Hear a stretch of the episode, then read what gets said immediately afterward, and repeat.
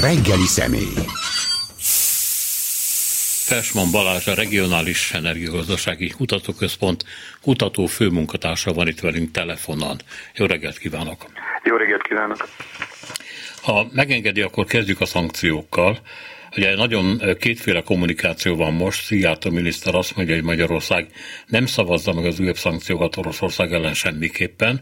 Közben van egy ilyen nagyon derülátó brüsszeli nyilatkozat, ami szerint az EU egységes, a Oroszországgal szembeni újabb szankció, szankciócsomag ügyében, és intenzív megbeszélések zajlanak a körül, hogy a szolidaritás jegyében véglegesítsék azon tagállamok olajellátási feltételeihez szükséges garanciákat, amelyek jelenleg nagyon sajátos helyzetben vannak az oroszországi vezetésszállítás miatt. Ugye ez a mondat, ha lefordítjuk értelmes magyar nyelvre, az azt jelenti, hogy vannak nagyon kitett, kiszolgáltatott országok az orosz olajnak, és vannak kevésbé, amelyek inkább tudják pótolni ezeket a mennyiségeket, és Magyarország nem tartja a garanciákat, ez 2024-es laufot jelentene elegendőnek. Ön mégis úgy tűnik a legtöbb megfigyelőnek, hogy Magyarország bele fog menni a szankciókba, csak a politikai ár kérdéses még. Önnek mi erről a véleménye? Én azt gondolom, hogy minden ilyen helyzetben, amikor különböző egyes országok kitettsége egy bevezetni javasolt Európai Uniós intézkedésnél, akkor ez természetes része a tárgyalásoknak, hogy alkufolyamat zajlik. Valóban, ahogy mondta is, különböző az egyes országoknak az érintettsége. Minél keletebbre megyünk az Európai Unión belül, annál inkább függenek a vezetékes orosz gáztól, minél nyugat, bocsánat, olajtól, minél nyugatabbra, párgázra is igaz, amit mondtam, eh, minél nyugatabbra, annál, annál kevésbé. Tehát én azt mondom, hogy ez a része, hogy, hogy Magyarország jelzi azt, hogy eh, számunkra azért mást jelent az orosz olajembargó azonnali bevezetése, azt gondolom ez mindenképpen indokolt. Hogy milyen határidő az, az indokolt, mennyi idő alatt lehet ténylegesen műszakilag, üzletileg átállítani a magyarországi finomítókat más típusú olaj használatára, hát ez már egy kérdés. Ugye beltérő véleményeket lehetett hallani az elmúlt hetekben, hogy fél év, egy év, két év vajon mennyi az az idő, ami ehhez szükséges. Na de 2024-ig mindenképpen meg lehet csinálni. Én azt gondolom, hogy igen. Tehát, hogy ami, tehát, amit én hallottam szakmai körökből, ez a két éves határidő, én azt gondolom, hogy műszakilag ez egy valószínűleg vállalható határidő, de az, ezt nem tőlem, hanem sokkal inkább ugye finomítói szakértőktől kellene megkérdezni, mert mert nyilván ennek ők vannak pontosan a tudatában. Hát 500 millió eurót mondogatnak, maga Holoda Attila is, meg a MOL elnöke is körülbelül ezeket a nagyságrendeket mondják, ami hát kifizethető lenne egy ekkora vállalat esetében. De vannak olyan nézőpontok, amelyek arról szólnak, hogy a kormány itt nem is annyira azért küzd, hogy ezt a kitettséget hát hogy mondjam, csak ne roncsa tovább, hanem inkább a MOL bevételeiért. Mert a MOL óriási kaszált az elmúlt időben a viszonylag olcsó orosz, orosz olajon. Hát kétségtelen, hogy, hogy az, hogy az orosz olaj jelenleg diszkonttal értékesíthető a világban, ez biztos, hogy egy üzleti lehetőséget is jelent. Én ezzel együtt sem gondolom azt, hogy hosszú távon, amennyiben ö, folytatódik az ukrán háború, és Oroszország továbbra is ö, hogy is fogalmazzak, csak egyfajta páriává válik az Európai Unió számára, hogy akkor fel lehet tartani változatlanul az orosz üzleti megállapodásokat, tehát én azt gondolom, hogy mindenképpen várható egy elmozdulás abba az irányba, hogy az energia tekintetében is csökkenjen az orosz vásárlás. Tény az, hogy ez nyilvánvalóan üzletileg is érintheti a múlt. Akkor nézzük külön az olajat, meg a gázt, jó? Tehát olajügyében Németország miért van jobb helyzetben, mint Magyarország, vagy éppen Szlovákia, vagy éppen Bulgária. Ugye Bulgáriának nem ajánlottak fel egy ilyen laufot, amit három országnak, mert Csehország is itt van, viszont igen. Németországban gyakorlatilag az olajfinomítók nagyobb része az most is földközi tengeri, illetve közel-keleti olajat használ, tehát keves, kevesebben használtak eddig is orosz eredetű kőolajat. Igazából nagyjából azt lehet mondani, Németország területén az ország maga sokkal jobban felkészült arra, hogy átálljon a, a, a nyugati típusú, tehát az arab típusú olajnak a használatára. Aha, és mondjuk ö, ö, Ausztria. Ausztria velünk azonos helyzetben van? Nem teljesen, tehát bár igazából én megmondom őszintén, én, én személy szerint sokkal jobban követem a villamosenergia meg a gázpiacot, Aha. mint az olajpiacot, de amennyit tudok a specialty finomítónak az összetétel, tehát a, a alapanyag összetétele az eltér a MOL két finomítójának, tehát a pozsonyi, illetve százhalabattai finomítának a, az anyag összetételétől. Ugye itt különböző típusú bejövő nyersanyagokról beszélünk, és a, mindegyik finomítót valamire optimalizálják, és a specialty finomító az arab típus típusú olajra van inkább optimalizálva, a mieink pedig orosz olajra vannak optimalizálva.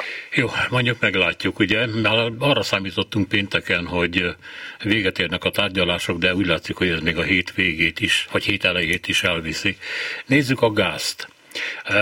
Több alternatív forrás föltűnt a hírekben, csak persze nem lehet megítélni, ezek mennyire könnyen hozzáférhetők. De egyrészt az észak-afrikai, algériai gáz merül föl, aztán a öbölmenti országok részesedése növelhető, csak persze nem lehet tudni, hogy ilyen távolságból ez hogyan szállítható.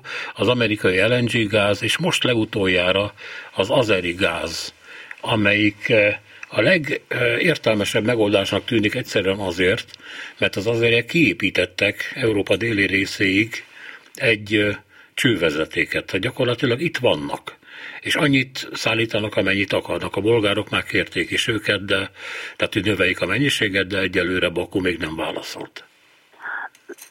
Igen, az azeri gáz is egy forrás, és még hogyha még egyet mondhatunk, akkor újra felerősödtek a tárgyalások a, a Fekete-tengeri román gáz találat kitermelésénél. Ez is egyébként még, hogyha itt nézzük az alternatív forrásokat, szerintem ezt is mindenképpen említenünk kell. Amit jó tudni, hogy az elmúlt két évtizedben Magyarország nagyon sokat tett ahhoz, hogy diversifikálja a gáz ellátó rendszerét. Tulajdonképpen mostanra Magyarország lényegében minden irányból össze van kötve gázvezetékekkel, más országokkal. Ez nagy mértékben ki is nyitja egyébként azt a lehetőséget, hogy honnan és milyen típusú gázokat lehet importálni Magyarországra. Akár Ausztria, Szlovákia, Horvátország, Szerbia, Románia irányából és hát nem is mondtam Ukrajnát, mert onnan most nem valószínű, ugye, hogy bármit is tudnánk importálni. Tehát azt gondolom, hogy ezek a lehetőségek, amiket említett, ezek mindegyike elérhető, egy dolog van, hogy a többsége ezeknek tengeri szállítást követel meg, és itt két probléma is van rövid távon. Az egyik az a közelben lévő gáz átfejtő úgynevezett LNG termináloknak a kapacitása, tehát hogy milyen kapacitással képesek ezek visszaalakítani földgázzal cseppfolyósított tengeren szállított földgázt, ez az egyik korlát. A másik pedig a LNG szállító kapacitások elérhetősége, tehát konkrétan, hogy mennyi hajó érhető el egyáltalán, amely képes LNG-t szállítani. Rövid távon én azt gondolom, hogy a tengeri szállításnak ez a két tényező ez mindenképpen korlátot szab, és konkrétan, hogyha például megnézzük a már egyébként működő és használatban lévő horvátországi LNG terminált, ahonnan importál is Magyarország földgázt, akkor azt látjuk, hogy ez a terminál, ez most körülbelül jó esetben a magyarországi importigény maximum 20%-át tudná ellátni. Tehát az importnál rövid távon a vezetékes szállítás hasonlóan az olajhoz mindenképpen szükséges, és itt az a kérdés, hogy vannak-e a vezetékben más molekulák, mint orosz molekula. Ebben a tekintetben vagyunk egy kicsit nehéz helyzetben, hogy rövid távon nem nagyon van. Tudom, hogy az nem döntő mennyiség, de mi van a hazai készlettel, mert arról is lehetett olvasni, hogy azért azt legalább a duplájára föl lehetne turbozni, mint a hazai kitermelés. Én, én azt egy kicsit optimistának gondolom, hogy a duplájára valószínűleg lehetne kismértékben növelni a hazai kitermelést, ez nagyságrendegen másfél milliárd köbméter per év, ez körülbelül ugye a magyarországi fogyasztás, hogyha egy ilyen 8 és 10 milliárd köbméter közé tesszük, most szándékosan mondtam egy kisebb számot a jelenleginél, már most inkább 10, mint 8, akkor, akkor is ugye látjuk, hogy ez, ez ennek egy töredékét tudja kiszolgálni.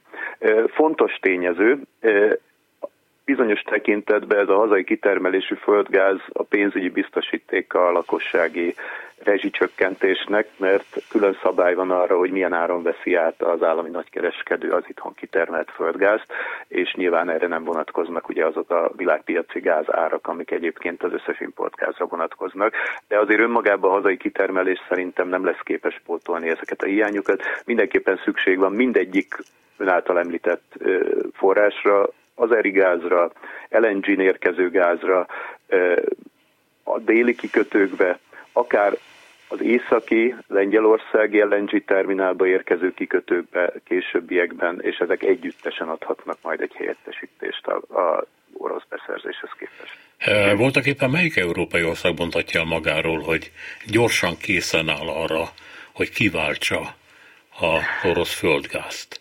Francia? Igazából, Igen. igazából az orosz gáznak az aránya nagyjából 40% volt tavaly előtt az európai gázimportban. Ez azt jelenti, ugye, hogy fontos partner Oroszország, de ebből is kiderül, hogy a 60% nem orosz gáz volt. Nagyon leegyszerűsítve azt mondhatjuk, hogy minél nyugatabbra megyünk, az országok annál inkább függetlenek az orosz gázbeszerzéstől. Tehát mondjuk egy Franciaország számára lényegében a kérdésére a válasz az, hogy ők már függetlenedtek, igazából nem is nagyon vásároltak korábban sem orosz eredetű gázt. Tehát a, minél inkább kelet felé haladunk, annál nagyobb a kihívás, és minél inkább a kontinens közepe felé haladunk, annál nagyobb a kihívás, mert a, mert a tengerrel ellátott ország, a tengerparttal rendelkező országok esetében ugye fölmerül a már általam említett tengeri szállításnak a lehetősége. Tehát nagyjából ezt lehet mondani, hogy vannak országok, amik lényegében már most függetlenek az orosz gáz, gázellátástól, és leginkább a mi régiónk az, amely kifejezetten kitett, és hát itt a mi régiónkba bele kell érteni Németországot, mert a legnagyobb orosz gázimportőr Németország. Az északi áramlat kettő az biztos, hogy évekig nem fog még elindulni. Én azt gondolom, hogy ez így van. Tehát, hogy az északi áramlat 2 az valószínűleg most nagyon hosszú időre befagyott projekté vált. Említette, hogy az ukránok felől nem jön semmi, de én úgy tudom, hogy jön. Tehát a földgáz jön, és ezt az ukránok átengedik, Igazából... az oroszok betöltik, tehát ez működik. Igazából az utóbbi időben nem volt jellemző az ukrán irányú import Magyarországra, tehát ezért mondtam, hogy nem jön, mert már nem nagyon ö, volt abból az irányból gáz ö, gázforgalmazás Magyarország irányába. Néha, néha volt egy, egy kisebb mennyiség, de ez már nem jellemző. Tehát ez régen ez volt ugye a fő importirány, de ez mostanra gyakorlatilag teljesen, teljesen másodlagossá vált. Most éppen miközben beszéltünk, rá is mentem a földgázszállító honlapjára, és most is most sem ír semmit egyébként abból az irányból. Tehát konkrétan most jellemzően általában Ausztria és Szlovákia, illetve, illetve Szerbia a három nagy beérkező irány, és szinte folyamatosan jön egyébként Horvátország felül is a gáz. A Horvátország felül érkező gáz az jellemzően a LNG terminálból érkezik. Tehát ez, amire utaltam is, hogy van tengeri kapu, vagy tengeri szállítási lehetőség, de egyelőre ez azért. Tehát... Amikor így elkezdtek beszélni az európai országok arról, hogy, hogy energetikai szankciók kellenének, akkor derült ki, hogy a tárolók, tehát a gáztárolók, azok hát igencsak konganak, ha szabad ezzel a rossz hasonlattal élni. A magyar tárolók az mi a helyzet? Tehát ha mondjuk most valami miatt nem kapnánk semmit, meddig tudnánk kihúzni? Hát most sokáig, mert hogy ugye ez az az időszak, amikor, amikor nagyon leesik már a, a, a gázfelhasználás. Ugye a, a gáz esetében nagyon nagy a szezonalitás. Tehát, hogyha éppen ez most történne meg, hogy, hogy nem jönne több gáz, akkor azt gondolom, hogy, hogy a nyári időszakban ez nem okozna problémát, de ezt most tényleg egy teoretikus kérdésnek tekintsük, mert egyrészt jön gáz, tehát most is fontos, azért is mondtam az előtt, hogy egyelőre minden irányból jön zavartalanul a gáz Magyarországra, délről, nyugatról, amik ugye nem, nem a keleti irány, és emiatt sem valószínű az, hogy ebből, ebből bármilyen probléma lenne. Kétségtelenül ugye most vagyunk a legalacsonyabb töltöttségi szinteken a gáztárolóknál. A gáztárolók jellemzően áprilisig felhasználják betárolt gázt, és, és ilyenkor kezdődik meg a, a feltöltésük. Lehet-e tudni, hogyha Azerbajdzsántól vásárolunk gázt, akkor mennyit tudnak szállítani? Állítólag rettenetesen sokat, mert az a gázmező, ahonnan ez a csőrendszer kiindul, az egy nagyon gazdag, és hogy mondjam, csak még sokáig kitermelhető. De a, ugye a gáz is, mint az olaj vagy a víz, ezek részint stratégiai termékek, ami azt jelenti, hogy politikailag is valamennyire hát hogy csak befolyásol, befolyás alatt állnak. Tehát az azeriek hogy állnak például Magyarországhoz, és mondjuk Moszkva elnézi-e nekik, hogy elkezdi megnövelni Európa szállításokat az ő kárukra? Hát ez egy nagyon jó kérdés, ugye ez, ez, ez korábban is felvetődött több, több esetben az azeri gáz import tervek kapcsán. Ugye még annak idején már közel másfél évtizeddel ezelőtti projekt volt ugye az Európai Uniónak akkori tervezett projektje Nabucco gázvezeték, amelyik kifejezetten ugye ezt a gázmezőt célozta volna. Aztán ez a projekt is, hogy így mondjam, bedőlt, és aztán végül is lett ennek egy kis testvére ez a TAP projekt, ez a Trans-Adriatic Pipeline projekt, de, de igazából azért ez az ozeri gáz önmagában egy jelentős tétel, de önmagában nem tudja kiváltani az orosz gázimportot. Tehát ez, ez a jelenlegi mértékben 10 milliárd köbméter, ami ezen zajlik szállítás, és amiről lehet hallani az az, hogy esetleg ez megduplázódhat, de az még mindig ugye nagyon messze van, körülbelül 160-170 milliárd köbméteres orosz gázimporttól. Ugye Magyarországnak nincsen tengere, tehát nem tud ilyen LNG át, hogy mondjam csak, hogy is, hogy is kell menni, visszagázosítani, ugye, mert egy ilyen folyékony állapotban levő gázról beszélünk, amiket át, amit átszállítanak. Érdemes Magyarországnak mégis ilyen átrakódókat, vagy átzsilipelőket építeni? Én azt gondolom, hogy nyilván mi magunknak szerintem nem érdemes, tehát a, a, ezek a vállalkozások, ezek üzleti vállalkozások.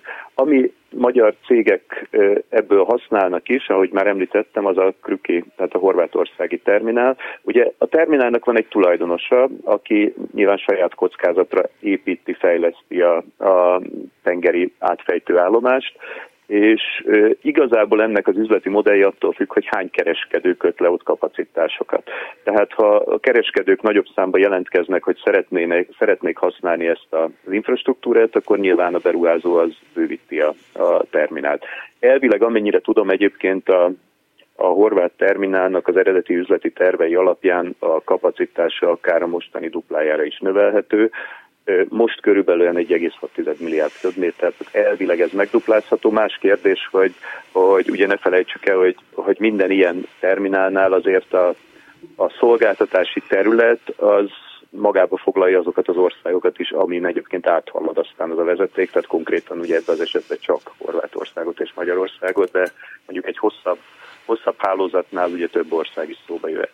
Ugyanígy vannak igen. egyébként elérhető tároló, vagy LNG terminálok Észak-Olaszországban, erről is megindult a gondolkodás, hogy hogy ezek milyen módon ö, kapcsolhatnó be, vagy kap, lennének bekapcsolható a, a magyar ellátásba.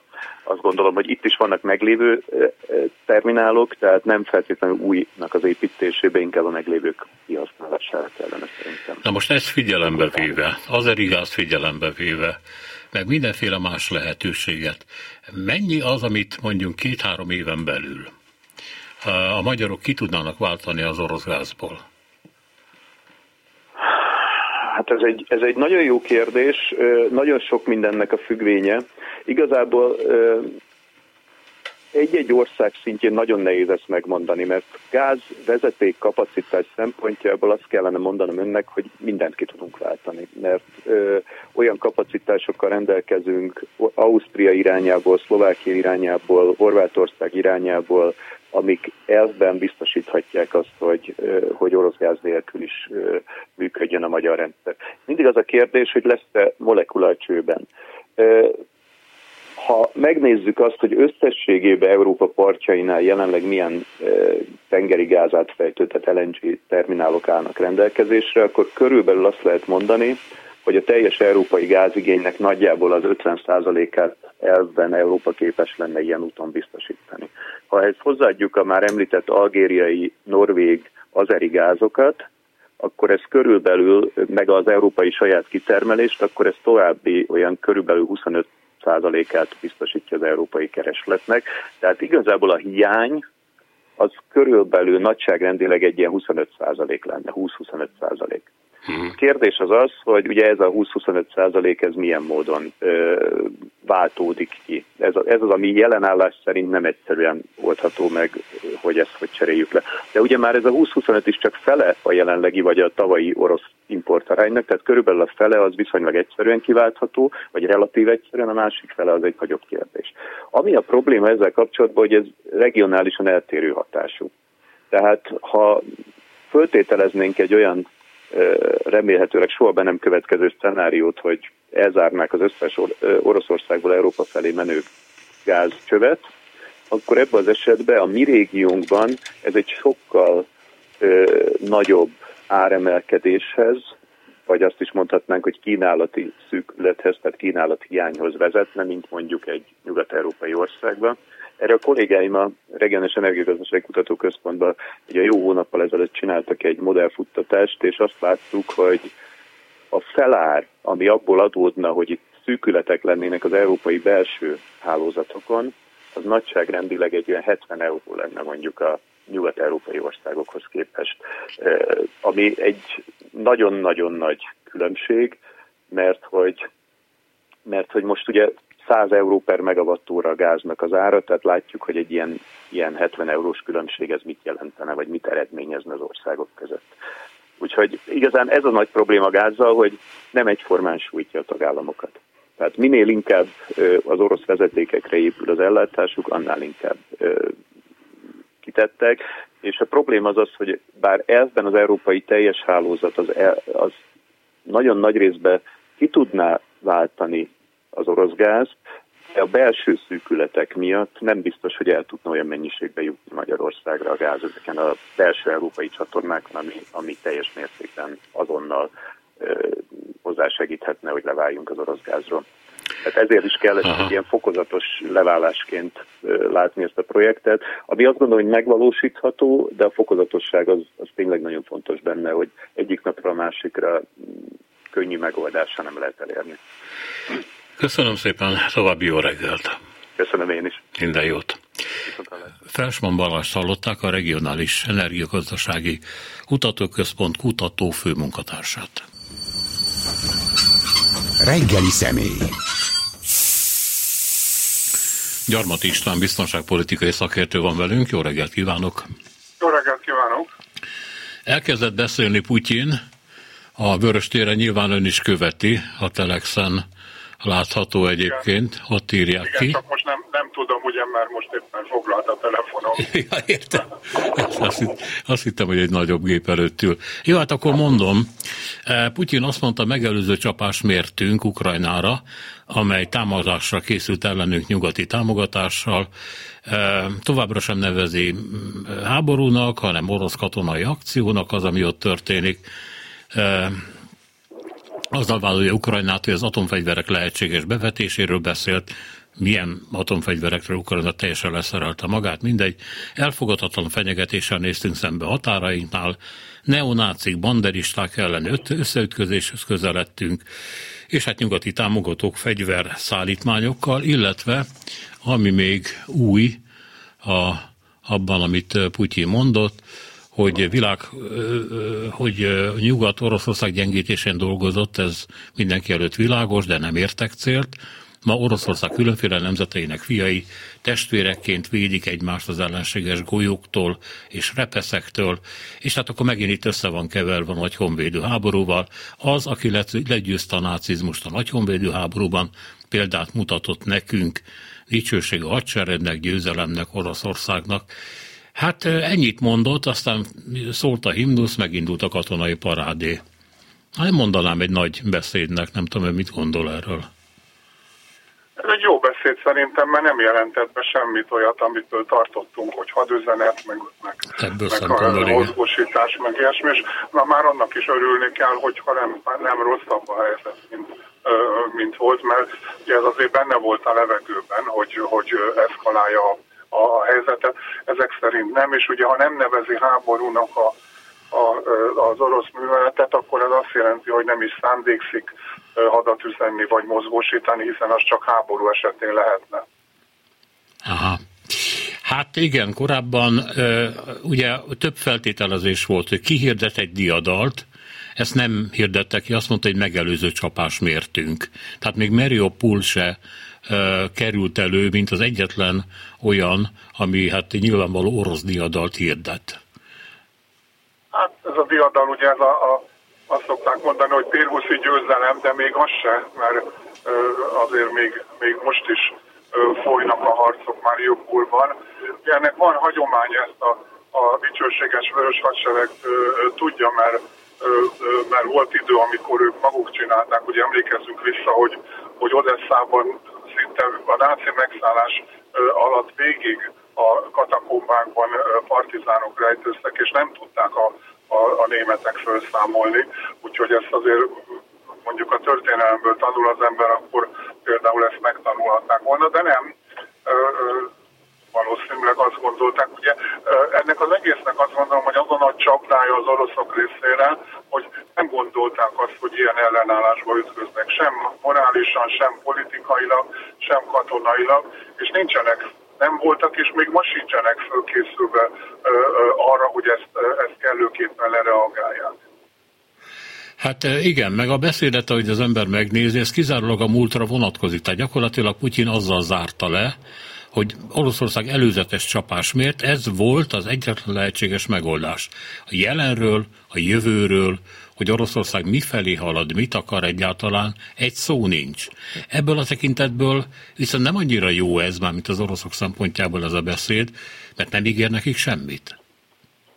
Nem, hát önmagában nem jó ez a beszéd, én ezt csak nagyon viszonylagosan mondtam, hogy, hogy, hogy jó de nem tud mit mondani, nincsen jövőképe, tehát nem mondhatja azt igazából, hogy, hogy akkor most fokozni fogom a diktatúrát, meg megpróbálom ö, ö, mégis megverni az ukránokat, akárhogy is bármit is ö, kell ehhez ehhez tennem, ugye ezt nem mondhatja, hiszen azért valamit nem, nem deklarálja a győzelmet, mert hogy az elég nehéz lenne, de azért látszik, és amit elmondott, abból hallatszik is, hogy, hogy azért arra készül, hogy győzni fog előbb-utóbb, mint ahogy a dicsőséges vörös hadsereg is hosszú, nehéz háború után azért legyőzte a németeket.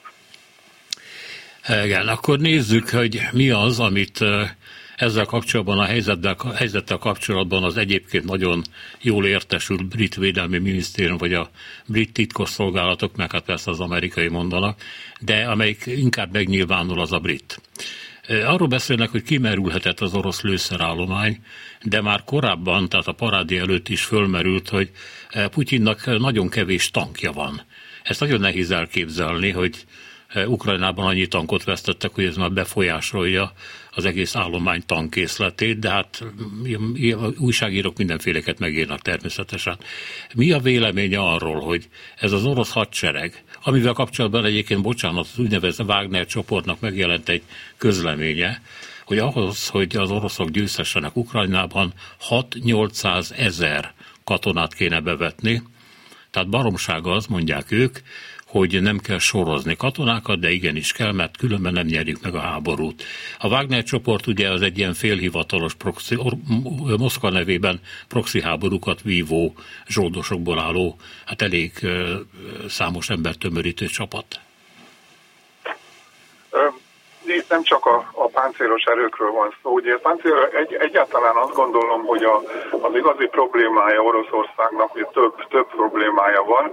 Az egyik az, hogy, hogy azok a modern fegyverek, amiket Putyin beszokott harangozni a Vöröstéren, ezek ugyan léteznek, de, de nagyon kicsi számban, és nem tudnak többet gyártani belőle. Ugye nem tudok pontos számokat mondani mondjuk az Armata nevű harckocsira, amelyik úgy tűnt, úgy tűnt hogy, hogy tényleg egy modern harckocsi, ami fölveszi a harcot a, a, az amerikaiakkal, meg az izraeli harckocsikkal is. Hát ugye eddig egyetlen egy performance láttunk a, az armatából, amikor a Vörös téren nem indult be Putyin vezetése alatt, és egyetlen egy darabot se láttunk az ukrán hadszintéren, de általában igaz, ugye tudjuk, hogy, hogy az ötödik generációs vadászgépek, amelyek ugye az amerikai F-22-es és F-35-ös, tartoznak ide, amiből az amerikaiaknak több száz van, kínaiaknak is több tucat van, az oroszoknak öt, öt darab hadrafogható gépük van, ezt nyilván nem vetik be, vagy ugye ezek a hiperszónikus, szuper szélkáró rakéták, amik ugye egyszer bevetették állítólag, de arról is kiderült, hogy, hogy nem csak, hogy, hogy nem azt a célt támadták, nem ott és nem akkor, amikor bejelentették, de azt is, hogy ez a hiperszonikus rakéta, ez egy ilyen kis sufli tuningolt Iskander öreg rakéta volt, amit ugye puha cél ellen alkalmaztak, és és hát nyilván célba talált. Szóval nagy problémájuk lehet. Ami, ami van nekik a hadszintéren, azok T-72-es harckocsik, amikre az a jellemző talán, hogy, hogy a magyar hadsereg most se rejtezi ki őket. Tehát azért nem nevezhetőek modernnek. És hát ebből nagyon sokat vesztettek. Az ukrán hadsereg minősége, fegyverzetének a minősége ma már, és én azt gondolom, hogy az ukrán hadsereg kiképzése és felkészültsége is ma már lényegesen jobb, mint az oroszé. Az egyetlen dolog, ami az orosz hadseregnek az előnye, ez a mennyiség. A mennyiség, de korábban, amikor az úgynevezett szíriai mészárost, a déli hadsereg csoport főnökét Putyin átvezérelte, átvezényelte, az ukrajnai hadszintére, ahol állítólag korábban nem is volt egyetlen egy feje ennek az egész támadásnak, hanem nagyon szétszakadozott volt a parancsnoki lánc, és nem volt összefogva az egész támadás, ami nagyon furcsa, mert az oroszokat egy ilyen nagyon központosító, semmiféle helyi egyénieskedést megengedi nem tudó és nem akaró hadseregnek nevezik, amivel szemben a nyugatosabb technikákkal küzdködő vagy küzdő ukránoknak viszont az volt az előnyük, hogy dönthettek a helyi szinteken. De nem, nem tűnik úgy, hogy ez a Szíriából hazatért tábornok ez nagyon meg tudta szervezni az orosz hadsereget. Hát, és nem csak róla van szó, ugye csodálkozunk, hogy milyen sok nagyon magas rangú, akár tábornoki rangú orosz parancsnok is esik áldozatul, ugye most már tíz ilyenről tudunk viszonylag biztosan, hogy áldozatul esett a, a harcoknak. Ugye ez azért van, mert mert hogy az oroszok a kudarcot ugye rendszerint úgy próbálják meg kiavítani, hogy, hogy centralizálnak, sok-sok tábornokot oda vezérelnek, vezényelnek, hogy, hogy legyen normális, legalábbis az ő felfogásukban normális vezetés, de hát ez nem vezet célra, mert, mert hogy éppen, hogy a, a felkészülésben, a, a felszerelésben, és az, az egész harc, harcmodorban, harcviselési filozófiában, amit ön is mondott, van különbség, hogy, hogy ugye ez is azt mutatja, hogy csak a nagyon magasrangú parancsnokokon bíznak, és azt meg nem lehet megtenni, hogy, hogy minden kisebb hadműveletet külön egy magasrangú parancsnok irányítson, illetve ez, a, ez fragmentálódáshoz vezet, és ahhoz, hogy bizony ezek a magasrangú parancsnokok áldozatul esnek a, harcoknak, ami szokatlan. De a legszokatlanabb, hogy maga a vezérkari főnök látogatott el a a, a hadszintére, majdnem bele is halt, megsebesült egy támadás folytán. Tehát azt látjuk, hogy elég kétségbe esett intézkedéseket hoznak az oroszok, de nem tudnak kiszállni abból a, a filozófiából, abból a hadviselési filozófiából, amit, amit hát már nagyon régen, ugye a második világháborúban alkalmaztak. Ott is csak azért volt, volt sikeres, mert egyrészt óriási mennyiségű felényük volt, másrészt meg a, a, a modern technikát az amerikaiak meg a britek biztosították hozzá. De van még valami, amit föl szoktak emlegetni, a történészek, hogy 2008 után ugye Putyin megkezdett egy nagyon komoly haderőreformot, amiről később kiderült, hogy hát nagyobb volt a füstje, mint a lángja, mert igaz, hogy sok pénzt költöttek rá, de rengeteg pénzt elloptak, elfolyt különféle csatornákon.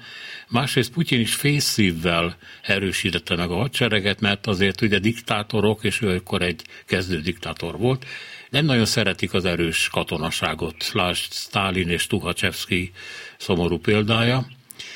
Tehát ezek a tisztek nem képviselnek igazából nagyon magas minőséget. Nem tudom, hogy ezzel egyetérte.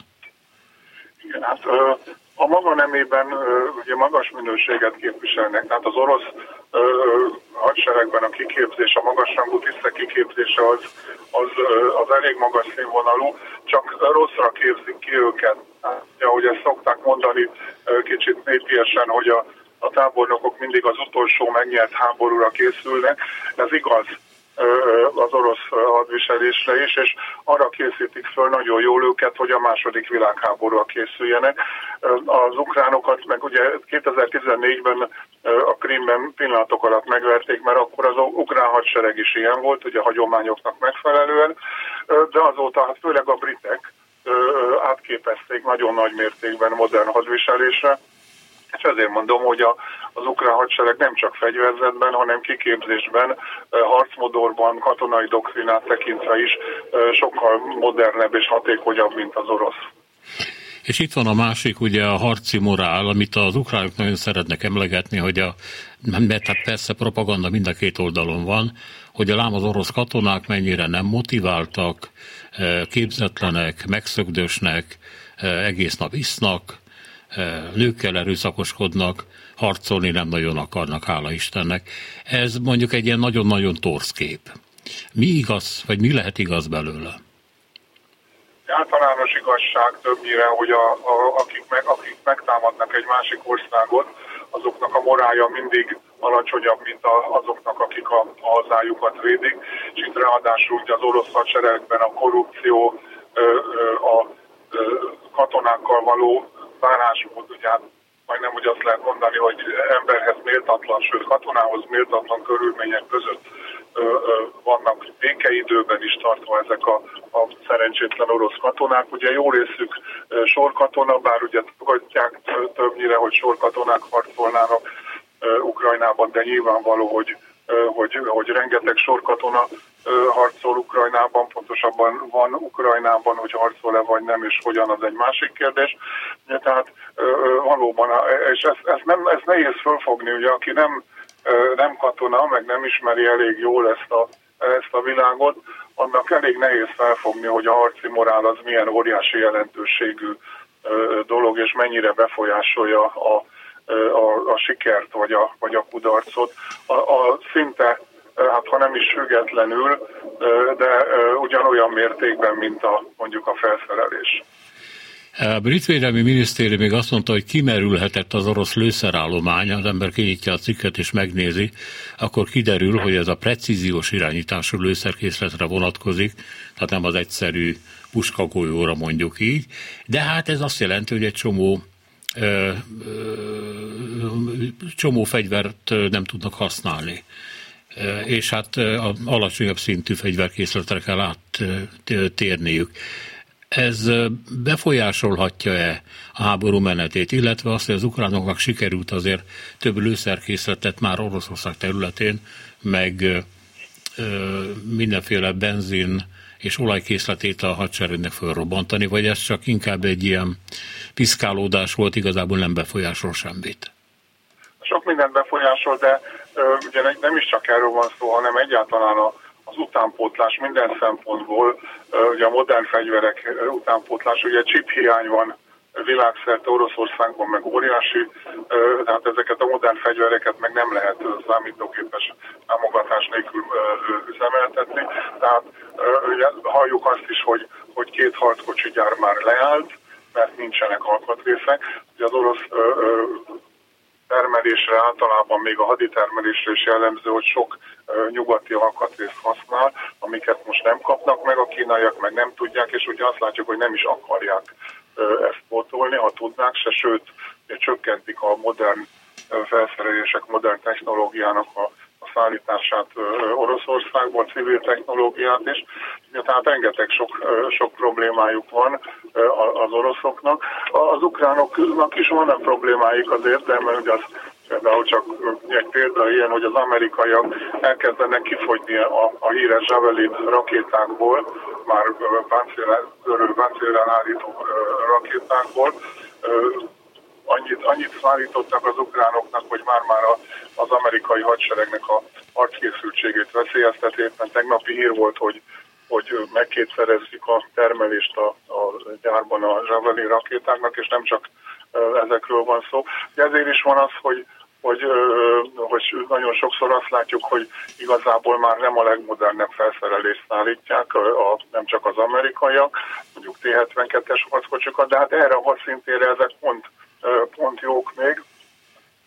És hát nyugaton azért sokkal nagyobbak a kapacitások, sokkal több tartalék van, ott arról nincs szó, hogy elfogynának ezek a, ezek a fajta fegyverek, maximum egy kicsit problémás az utánpótlásuk. Oroszországban pedig, pedig hát nagyon, nagyon nehéz, nagyon nehéz utánpótlást szerezni ezekhez, főleg a modern, modern fegyverekhez. Nyilván nem, hogy mondtad, nem a a, a puska golyóról vagy a gépisztoly golyóról van szó, de hát mi azt is látjuk, hogy például az orosz repülőgép termelésnek a hatékonysága az olyan, hogy havonta egy nagy repülőgépet tudnak mire előállítani egy típusból, ami hát nyilván nem elég ahhoz, hogy, hogy botolják a, a veszteségeket. A harckocsikat meg azt gondolták, mi is azt gondoltuk hibásan, hogy a, a, a, a tartalékokból, ugye aki katona volt, még emlékszik rá, az úgynevezett M tartalékokból majd pótolni fogják, de az M tartalékokról tudjuk azt is, hogy, hogy, hogy azok többnyire használhatatlanok, mert vagy kanibalizálták őket, kiszerelték belőle az alkatrészt, és felhasználták mások, másik fegyvereknek a, a, a tartására, ugye vagy egyszerűen kilopják belőle, és, és nem tudják pótolni, mert, mert nincsen honnan, és akkor a, az, az nem tartalék az nem ér semmit, mert nem, el se tud indulni. E, ugye a fizikai háború mellett egy lelki megtörés, ideológiai háború is van, és ennek van egy nagyon bizarr része. Ha bevonulnak valahova az orosz csapatok, akkor előhurcolnak valahonnan egy Lenin szobrot, azt fölteszik a, posztamensre, akkor lehet látni, hogy sarlókalapácsos vörös zászlók lobognak, szóval visszatér a Szovjetunió valami módon, de ugye, hát hogy mondjam, csak egy halott csak szellemként tud visszatérni, vagy pedig zombiként, mondjuk nevezzük ezt inkább egy ilyen zombi kultúrának, de, de nehéz, nehéz rájönni, hogy mi az értelme fölidézi a dicsőséges múltat, amikor, amikor Oroszország Szovjetunió képében ugye még szuperhatalom volt, és a vörös hadsereget még dicsőséges vörös hadseregként emlegették. Azt hiszem a morál javítása lenne a jó, meg hát az, vagy a cél, hát meg hát az, hogy a, az ukránokat demoralizálják, hogy, hogy hát ha vannak olyanok, akik nosztalgiát éreznek még ott ez, ez iránt a kor után, és kor iránt, és hát vissza szeretnék hozni. Nem, nem sok sikert látunk ebben eddig, és én azt gondolom, hogy, hogy, hogy nem, is, nem is fogunk a, a, a jövőben sem. De azt azért meg kell, meg kell jegyezni szerintem, hogy a, az alapkérdés az, az nem, nem a Szovjetunió, tehát többen azt gondolták, én is azt gondoltam egy rövid ideig, hogy itt a Szovjetunió visszaállításáról van szó, de nem, hanem, hanem egy, a, a régi orosz birodalom, Oroszország anyácska, ennek már Putyin számára egy spirituális jelentősége van, amit ez a Ruszki Mir című hát, koncepció, amit az egyház is támogat, jelképez, és hát ennek a jelképei az, ami, amikor, még, amikor ez még még működött, amikor Oroszország Szovjetunió képében terjeszkedett, amikor az világban az csak az történt, amit ők, ők megengedtek, és hát ehhez szeretnének visszatérni, és hát most meglátjuk, hogy nem hogy a világban, de Ukrajnában sem történik az, amit ők szeretnének. A másik pedig a identitásháború, pontosabban identitásgyilkosság, ez a e, ukrán műkincsek és e, e, és épületek fölrobbantása, szétzúzása. Van ez a Maria Primacsenko nevű naív festőjük, nagyon híres, Picasso is szerette. Az ő múzeumát egyszerűen fölgyújtották és a legfontosabb képei ott égtek el. Amerikában, aztán Washingtonban a járdára rajzolták föl lelkes fiatalok ezt a képet fotóról lemásról, vagy békegalamról van szó egyébként. Tehát, hogy az ukránoktól el akarják venni azt, amitől az ukránságuk így a tárgyakon keresztül kifejeződhet, megjelenítődhet. Igen, hát ugye mivel Putyin szerint nincsen olyan, hogy ukrán ebből adódóan, ugye minden, ami a, a, az ukránságról szól, azt, azt, azt meg kell semmisíteni. Azért azt ne, nem, ne felejtsük el, hogy a, műkincs sablásban, meg hasonló dolgokban azért nem csak, nem csak ez van benne, hanem egyszerű bűncselekmény, ugye ezt láttuk, ezt ismerjük ezt a szokását a, a dicsőséges vörös hadseregnek. Máskor is volt ilyen tevékenységük. Ugyanúgy, ahogy az erőszaktétel is hozzá tartozik a hadviseléshez, nem csak oroszok, láttuk, szerbek, a szerb hadsereg is csinálta Boszniában, hogy megerőszakolnak nőket, illetve most már azt halljuk, hogy nem is csak nőket, megfélemlítés céljával, tehát ebben is azért más is van, mint megfélemlítés, de biztos az, hogy, hogy, hogy Putyinnak egy nagyon erőteljesen hangoztatott és komolyan, és komolyan is veszi célja az, hogy megsemmisítsa az ukrán identitást, hiszen ő szerinte ukránok nincsenek, ezek tulajdonképpen ilyen elfajzott oroszok. Igen, de természetesen nem akarom védeni őket, de ugye, amikor a nácik a, nyűk, a műkincsekhez nyúltak, akkor számukra az műkincs volt. Azt el akarták rabolni, és nem Igen. földgyújtani. Igen, ők csak sajzva vitték a műkincseket, persze, az egy, az egy másik, másik politika kvázi, a szabadánnak neveznem volt. Igen. És még valami.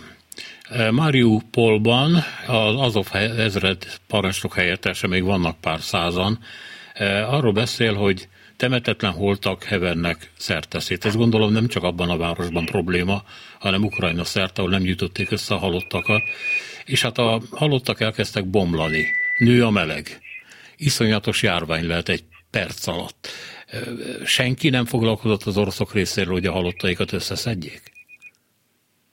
Nem, hogy nem foglalkozott, ugye olyan híreket is kapunk, hogy főleg a, a csecsen ö, ö, szövetségeseik ö, az oroszoknak, ö, orosz beteg, sebesült oroszokat, akiknek a gyógyítása túl, vagy az elszállítása túl bonyolult lenne, lőnek a helyszínen saját embereket, hogy ne bonyolítsák a, a, a, az életet.